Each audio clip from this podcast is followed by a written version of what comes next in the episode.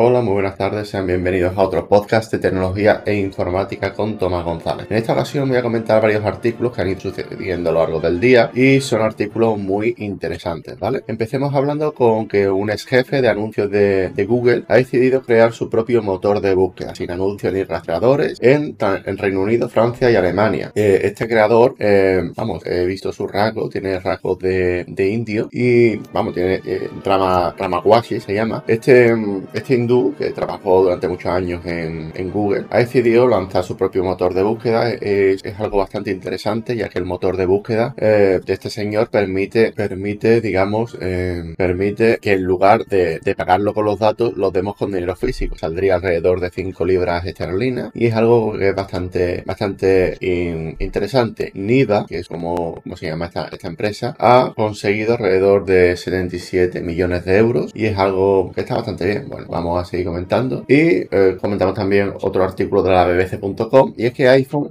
14 eh, se va a fabricar en la India y habla de, en este artículo de si la India puede reemplazar a China como la fábrica del mundo. Decir de que yo en Fiverr y en muchos sitios de, de esto de compra-venta de servicios he, compra, eh, he contratado gente de la India y de Pakistán. Luego no es ninguna locura de que la India se convierta porque tiene mano de obra barata, hay muy poca inflación, etcétera. Y por aquí puede ser el, el futuro de, de, lo que viene siendo la fabricación, ¿no? Eh, de hecho, China, de, hecho, la India, perdón, la India está, eh, está a punto de, firmar acuerdos de libre comercio con Estados Unidos y me parece algo bastante interesante y bastante destacable, ¿no? Eh, aquí habla un, artículo de TheVerve.com, abajo dejaré en la descripción el artículo, y es que los, los legisladores de la Unión Europea han votado para que todos los teléfonos utilicen el puerto USB-C, ¿vale?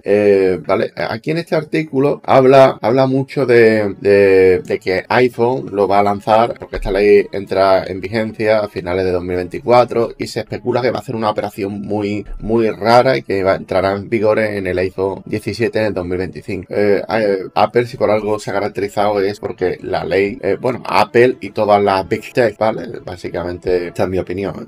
Facebook, tanto Facebook como, como Twitter, etcétera, bajo mi opinión, son, son compañías que, que le da igual las leyes de protección de datos porque básicamente pagan y continúan y pueden seguir su, su actividad, ¿vale? Este es un poco que se siente un, bueno, un poco lo que, lo que hay. Una persona normal no entiende, ¿vale? Eh, Tim Cook, el, dueño, el, el CEO de Apple, destroza los planes de Mark Zuckerberg, el dueño de Meta. Decir, de que esto es un poco, eh, bueno, yo creo de que Tim Cook piensa realmente así. Es algo, decir de que el, metaverso, quienes, quienes más o menos hemos jugado a Roblox o hemos jugado al, a lo que viene siendo el tema de Fortnite, etcétera, tenemos un concepto del metaverso claro, pero esto es muy difícil para una persona normal. Entonces, eh, yo creo que él piensa así, pero ahora, eh, eso de que Snapchat y Amazon tiene cosas por ahí, tampoco os lo creáis mucho, porque en el artículo dice que empresas como Snapchat o Amazon también se han, contra, se, han mostrado reacios al metaverso. Esto tampoco os lo creáis mucho, porque Snapchat tiene mucho de metaverso, ¿vale? Bien, vamos a hablar de, de, un artículo, sataka.com, y es cómo conseguiremos que la, que la inteligencia artificial no se vaya de las manos, hablan los expertos. Básicamente este artículo habla, por lo menos yo he interpretado eso, de que la forma de la que no se vaya de las manos es manteniendo los datos nosotros privados. Claro, la pregunta es, todo el mundo tiene LinkedIn, todo el mundo tiene Facebook, todo el mundo tiene cuenta Gmail, a ver cómo se mantiene el tema de los datos y sobre todo es igual como el artículo que, comenté ayer, que era muy, muy interesante, y es que Reino Unido quiere dar marcha atrás a, la ley de protección de datos europea y crear una basado en el sentido común, como si tú le preguntaras a cualquiera de la calle que, que si ves bien que, que